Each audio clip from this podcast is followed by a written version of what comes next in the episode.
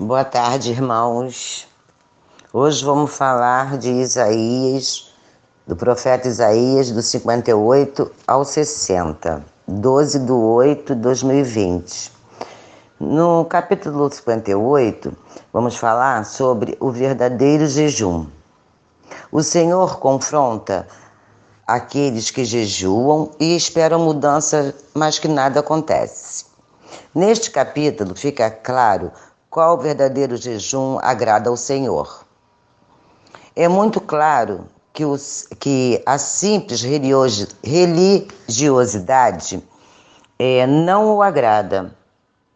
Privar seu próprio corpo de alimento, do alimento, de bebida ou de qualquer outra coisa e continuar com as atitudes carnais e pecaminosas.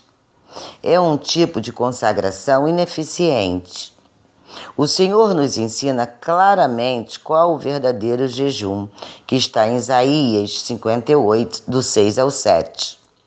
Nossa consagração em jejuar deve estar ligada aos nossos, às nossas atitudes para o fim desejado nas promessas de Deus. O Senhor destaca novamente a importância do sábado, o dia destinado a Deus para adoração e aprendizado. Precisamos separar um tempo para buscar ao Senhor, sem esperar favores e bênçãos. O importante é o sentido ser mantido, que no tempo dele ele o fará, do no... ele fará dentro do nosso merecimento. Do 8 ao 4, o Senhor promete restaurar a comunhão e bênçãos com aqueles que abandonarem a hipocrisia. No versículo 9 fala-se o dedo que ameaça. Quer dizer que o dedo que aponta, acusa, que aponta o acusador é uma falsa acusação ao inocente. No 10, ele fala: E sua escuridão será como meio-dia. Significa um estado de calamidade e desgraça que será substituído pelo brilho do favor de Deus. No versículo 11, ele fala sobre o manancial. Manancial é nascente, uma fonte. Nos fala que o crente deve ser afetuoso e partilhar suas mensagens com outros irmãos. A nova comunidade deve ser edificada por crentes sinceros e dedicados, que eram comprometidos com Deus. E o que mais significa para o Senhor é o amor sincero e o deleite, ou seja, a satisfação de estarmos na casa do Senhor glorificando o nome dele. E o sábado é, fica para o serviço divino de louvor e, em e não em benefício de si próprio. Ele fala dos altos, que significa exaltação espiritual e prosperidade. Entretanto, Deus ordenou ao profeta Isaías, dizendo: Clama em voz alta, não te detenhas, levante a voz como a trombeta e anuncia ao povo a sua transgressão na casa de Jacó e os seus pecados. E em Isaías, é, é, capítulo 6, no versículo de 1, ao, de 1 ao 8, Deus levantou Isaías para proclamar ao mundo o nascimento de Emanuel, que era o um menino maravilhoso, é, é, de um Deus forte. Era o Pai da eternidade, o príncipe da paz e do sofrimento, e a glória do Messias, e a glória do Messias.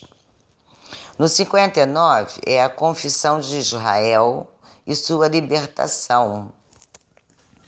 E sua libertação operada por Deus. Esta passagem descreve o fracasso moral da sociedade judia sob o degenerado reinado de Manassés.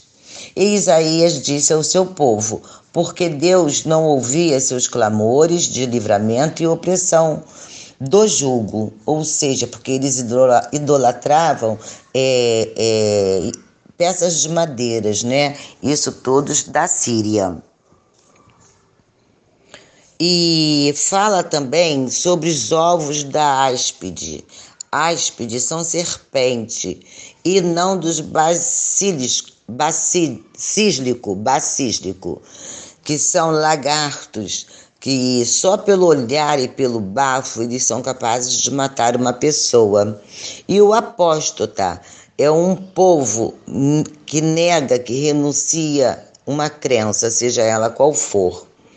E este povo eram como as serpentes venenosas para destruir todos aqueles que não tinham juízo, que eram imprudentes e que neles confiavam, pois as teias do mal que teciam não cobriam de modo algum sua nudez diante dos olhos de Deus. No dia do juízo, que está no versículo 6, é, pois eles consagraram cada parte do seu corpo com iniquidade e maldade. Precisamos ter boa vontade e amor para lidarmos com os ímpios Judá se tornou vítima da injustiça e opressão da Síria. E toda a sua esperança da independência foram atirados ao chão. Quando ele fala ao meio-dia como as trevas, significa a verdade divina que reluz sobre eles. No entanto, eles estão mergulhados nas trevas da ignorância espiritual e da calamidade nos quais os judeus, judeus enfraquecidos não passavam de, de cada vez. E esta passagem tem o som de uma confissão enfraquecida de pecados e de maldade. Quando ele fala, é tratado como pedra, como presa, isto é, qualquer um que tentasse viver uma vida honesta tornava-se vítima dos assassinos cruéis que dominavam a sociedade israelita. Neste versículo está claro a interferência de Deus para salvar os pecadores, desamparados de sua culpa e escravidão. E descontente como estava, Jeová com o completo fracasso, é, e Jeová descontente como estava o completo fracasso moral dos judeus e, e teve que tomar uma, uma, uma atitude.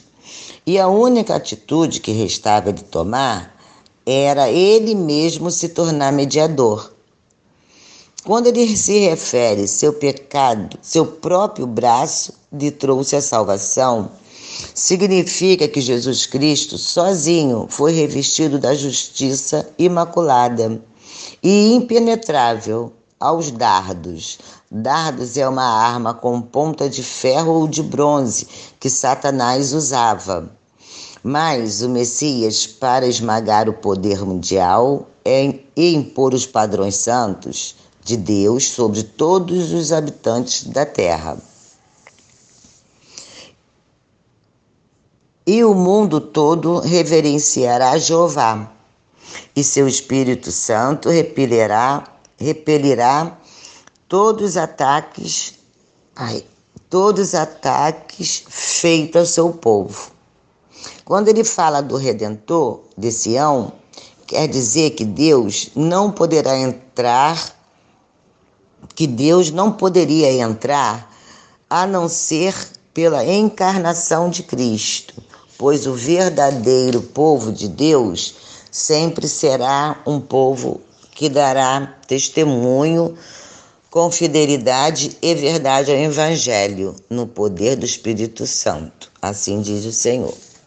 No 60, fala sobre a glória de Jerusalém, do 1 ao 14. É, Fala-se da paz do povo redimido de Deus.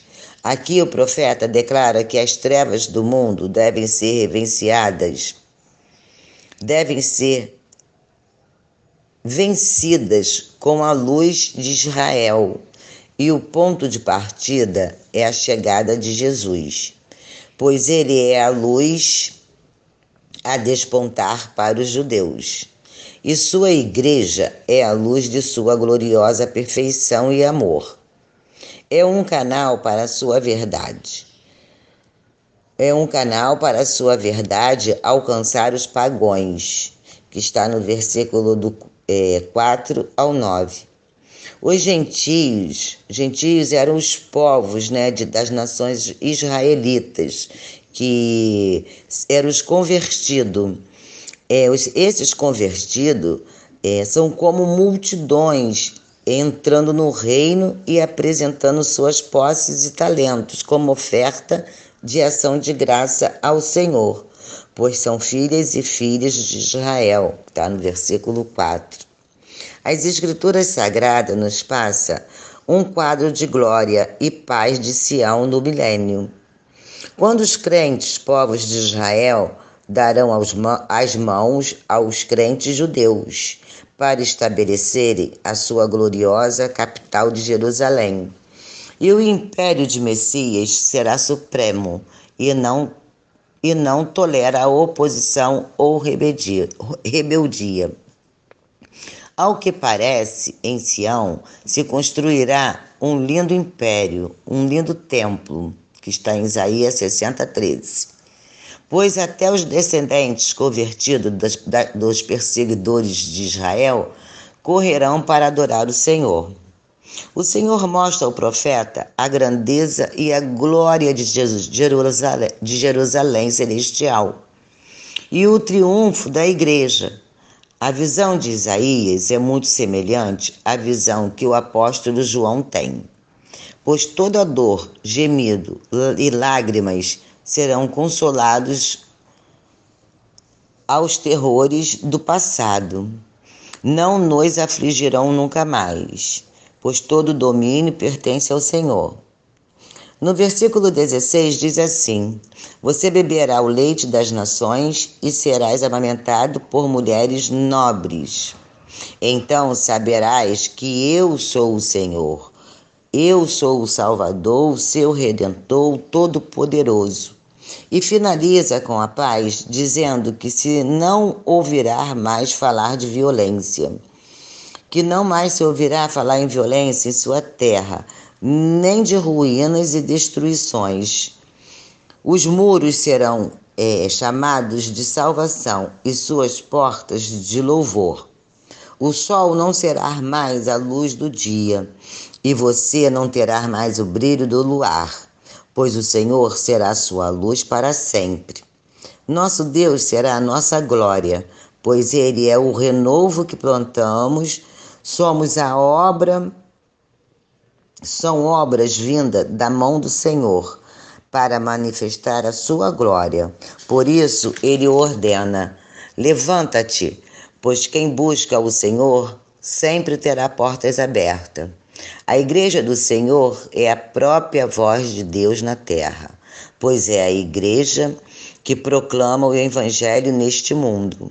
Jesus disse: ninguém vai poder calar a voz de Deus, que é profética aqui na terra, aqui na igreja, que está em Lucas 19, 40. É isso, irmãos. Amém. A paz do Senhor para todos.